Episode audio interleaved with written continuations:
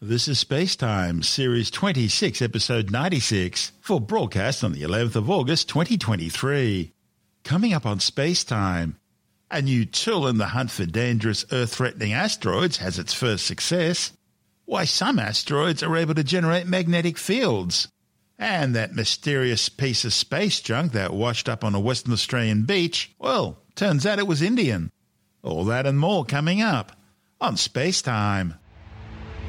Welcome to Space Time with Stuart Gary.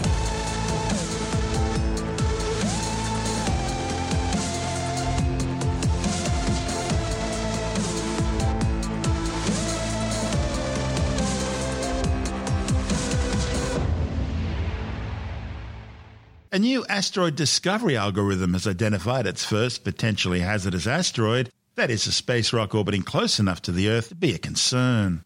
The 200 metre wide asteroid, designated 2022 SF 289, was discovered during a test drive of the algorithm, which is designed to uncover near Earth asteroids for the Vera C. Rubin Observatory's upcoming 10 year survey of the night sky. Vera C. Rubin will be looking for thousands of as yet unknown near Earth asteroids. Finding 2022 SF289 confirms that the next generation algorithm, known as HelioLinC 3D, can identify near Earth asteroids with fewer, more dispersed observations than required by today's methods. Rubin's scientist Ari Heinze from the University of Washington, who developed the algorithm and in future may well have wound up saving the Earth, says that by demonstrating the real world effectiveness of this software, Vera C. Rubin will make us all safer. The solar system is home to tens of millions of rocky bodies. They range in size from small meteoroids the size of pebbles or even grains of sand up to dwarf planets the size of our moon. Most of these bodies are distant, pose no threat, but there are a number which orbit close enough to Earth to be a worry, and these are known as NEOs or near Earth objects. The closest of these are those whose trajectory takes them close enough to Earth's orbit to warrant special attention. Scientists search for potentially hazardous asteroids using very specialized telescope systems, like the ATLAS survey run by the team at the University of Hawaii. They do so by taking images of different parts of the sky at least four times every night. A discovery is made when they notice a point of light moving unambiguously in a straight line over the series of images. So far, astronomers have discovered some 2,350 potentially hazardous asteroids using this method, but they estimate there will be at least as many more waiting to be discovered. And from its peak in the Chilean Andes, the Vera C. Rubin Observatory is set to join the hunt for these objects in early 2025. Rubin's observations will dramatically increase the discovery rate of potentially hazardous asteroids by scanning the skies unprecedentedly quickly with its 8.4 metre mirror and massive 3200 megapixel camera, visiting spots on the sky twice every night rather than the four times needed by present telescopes. But with this novel observing cadence, researchers need a new type of discovery algorithms to reliably spot space rocks. So, Rubin's solar system software team at the University of Washington have been working to develop the codes. Working with Smithsonian senior astrophysicist and Harvard University lecturer Matthew Holman, who in 2018 pioneered a new class of heliocentric asteroid search algorithms, Heinze, together with Siegfried Eggl from the University of Illinois, developed HelioLinC 3D, a code that could find asteroids in Rubin's dataset. With Rubin still under construction, Heinze and Eggl wanted to test the HelioLinC 3D to see if it could discover a new asteroid in existing data, one with too few observations to be discovered by today's conventional algorithms.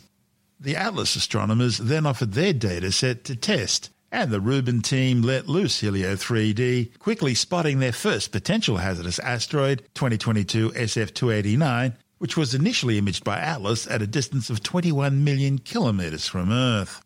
Now, in retrospect, Atlas had observed 2022 SF289 three times on four separate nights, but never the requisite four times on a single night needed to be identified as a new NEO.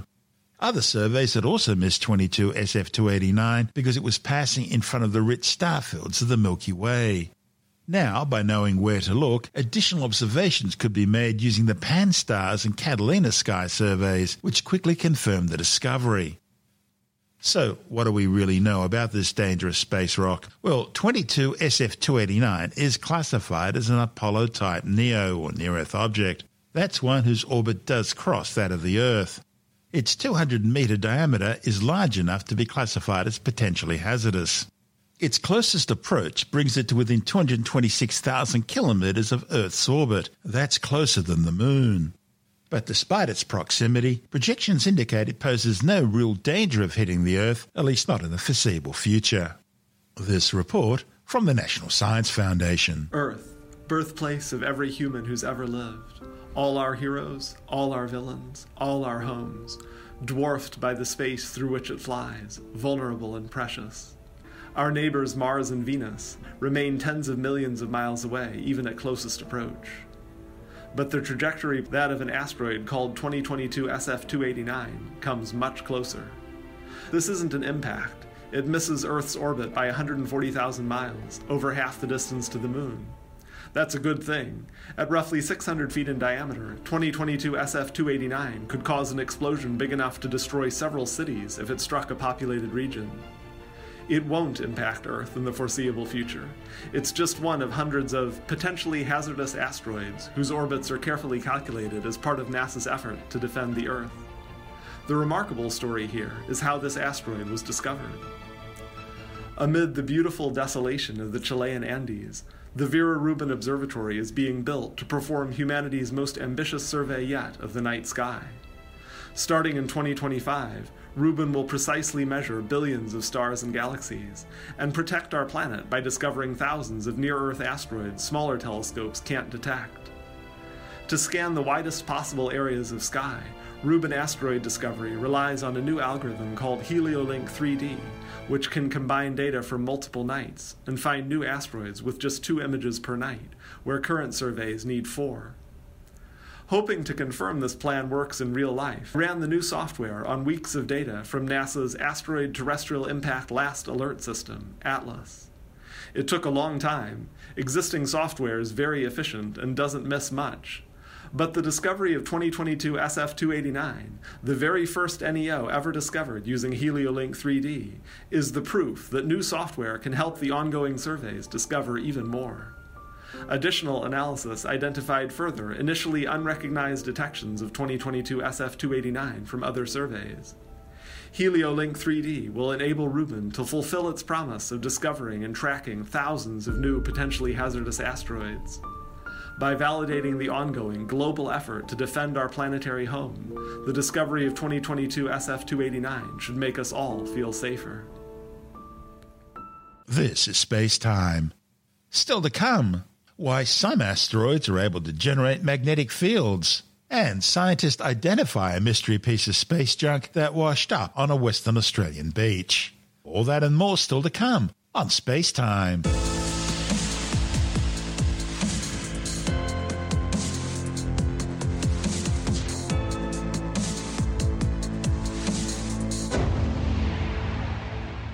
A new study suggests that heat generated by collisions between accreting asteroid fragments could be enough to produce magnetic field traces in some metallic asteroids. The findings, reported in the journal Proceedings of the National Academy of Sciences, PNAS, may have solved a long standing puzzle and even shed light on the formation of magnetic geodynamos in the cores of planets.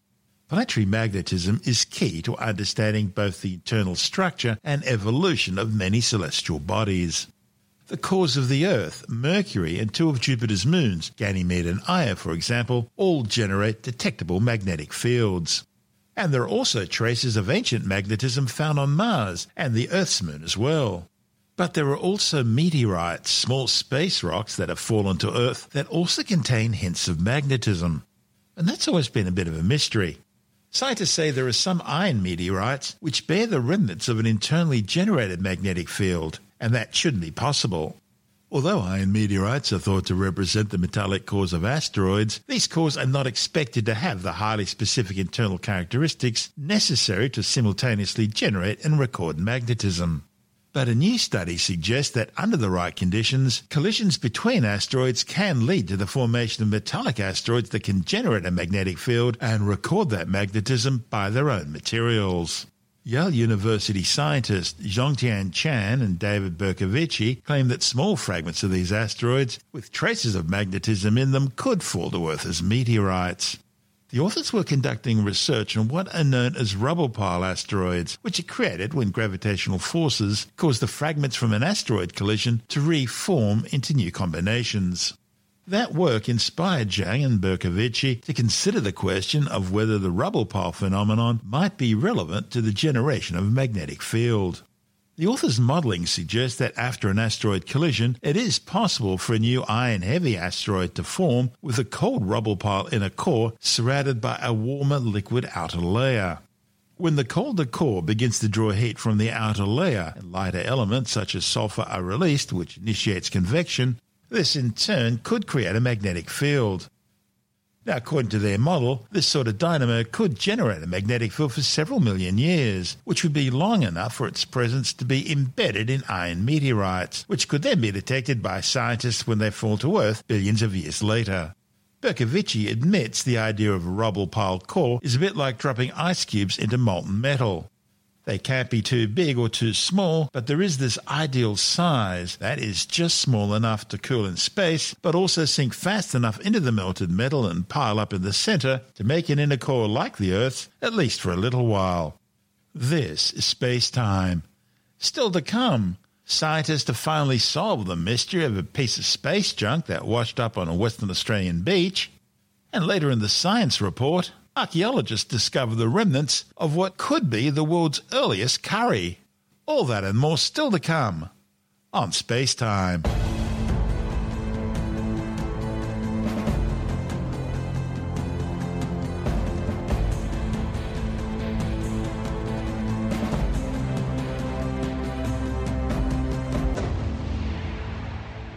Mysterious object that washed up on a Western Australian beach last month has finally been confirmed as a piece of space junk from a spent Indian rocket. The barnacle encrusted pressure tank washed up on a beach near Jurien Bay, a remote coastal region two hours north of Perth. Now, the legacy media quickly speculated that this must be part of Malaysian Airlines flight MH370. That's the plane that disappeared back on March the 8th, 2014, while on a flight from Kuala Lumpur to Beijing. But astronomers and space scientists quickly identified the 3 metre tall, 2.5 metre wide tank as rocket debris, either a liquid oxygen or propellant fuel tank. Now, ESA, the Australian Space Agency, has confirmed this debris was part of the expended third stage of an Indian Polar Satellite Launch Vehicle, a PSLV.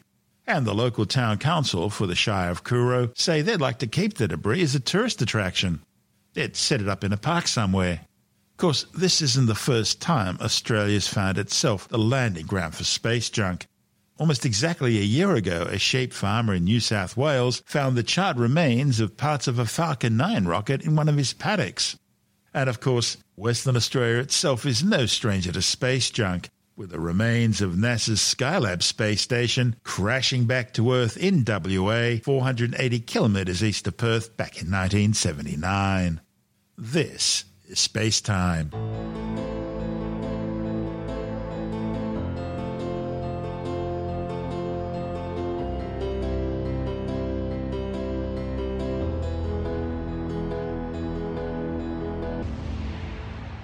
And time now to take another brief look at some of the other stories making news in science this week with a science report.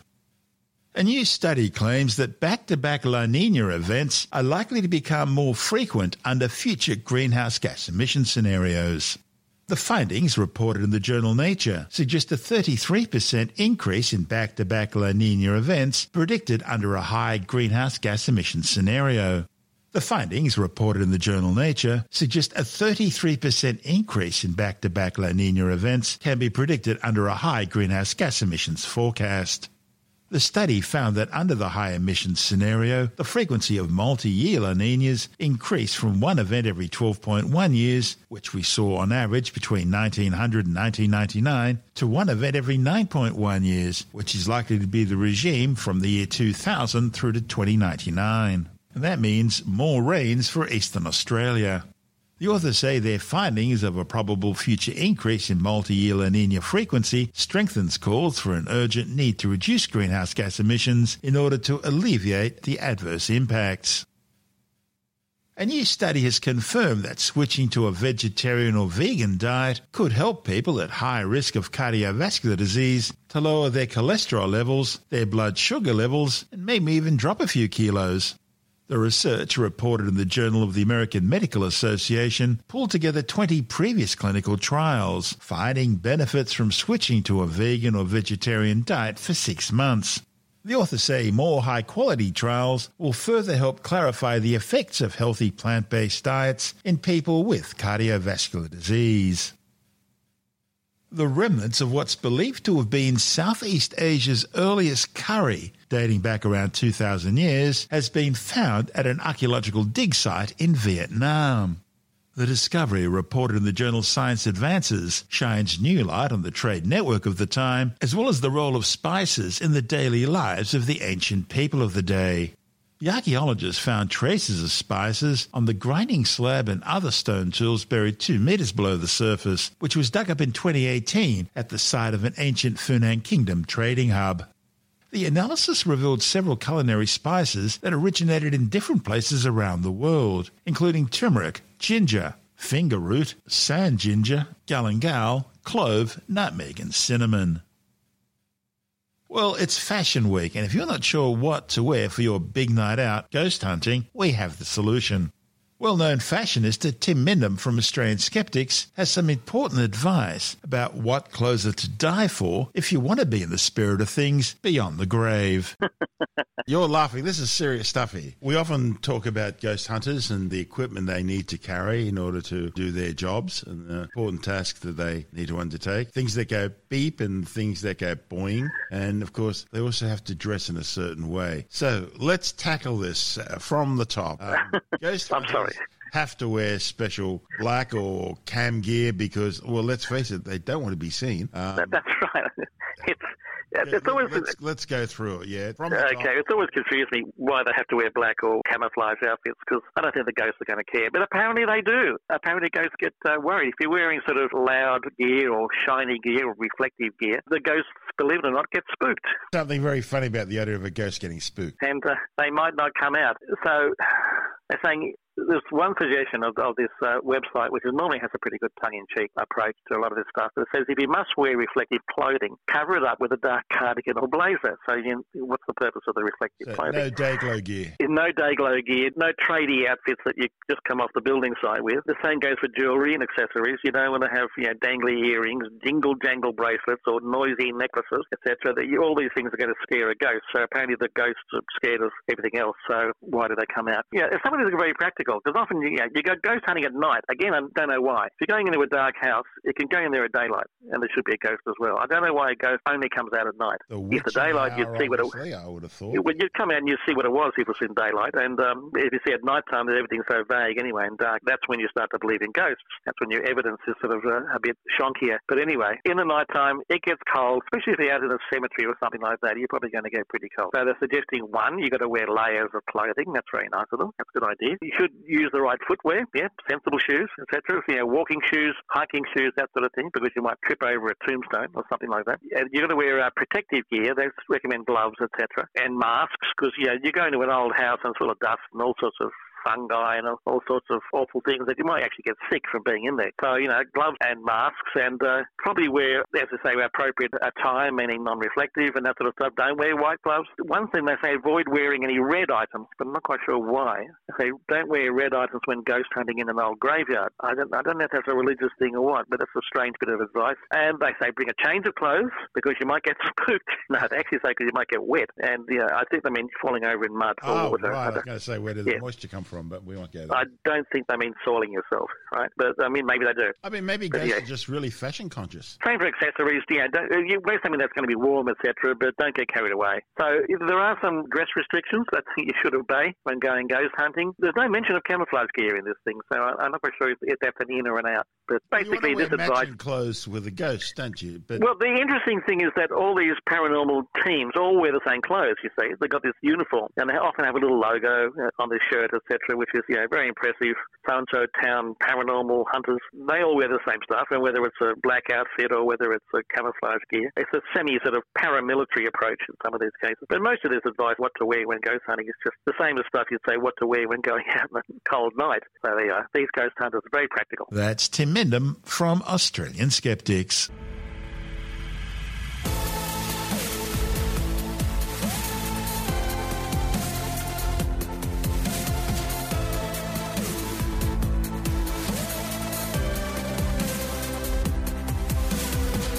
That's the show for now. Spacetime is available every Monday, Wednesday, and Friday through Apple Podcasts, iTunes, Stitcher, Google Podcast, Pocket Casts, Spotify, Acast, Amazon Music, Bitesz.com, SoundCloud, YouTube, your favorite podcast download provider, and from spacetimewithstuartgary.com. Spacetime's also broadcast through the National Science Foundation on Science Zone Radio and on both iHeartRadio and TuneIn Radio and you can help to support our show by visiting the Spacetime store for a range of promotional merchandising goodies. Or by becoming a Spacetime patron, which gives you access to triple episode commercial free versions of the show, as well as lots of bonus audio content which doesn't go to air, access to our exclusive Facebook group, and other rewards. Just go to spacetimewithstuartgary.com for full details. And if you want more space time, please check out our blog where you'll find all the stuff we couldn't fit in the show, as well as heaps of images, news stories, loads of videos, and things on the web I find interesting or amusing. Just go to spacetimewithstuartgary.tumblr.com. That's all one word, and that's Tumblr without the E. You can also follow us through at Stuart Gary on Twitter, at Spacetime with Stuart Gary on Instagram, through our Spacetime YouTube channel. And on Facebook, just go to facebook.com forward slash spacetime with Stuart Gary. And Spacetime is brought to you in collaboration with Australian Sky and Telescope magazine, your window on the universe. You've been listening to Spacetime with Stuart Gary. This has been another quality podcast production from Bitesz.com.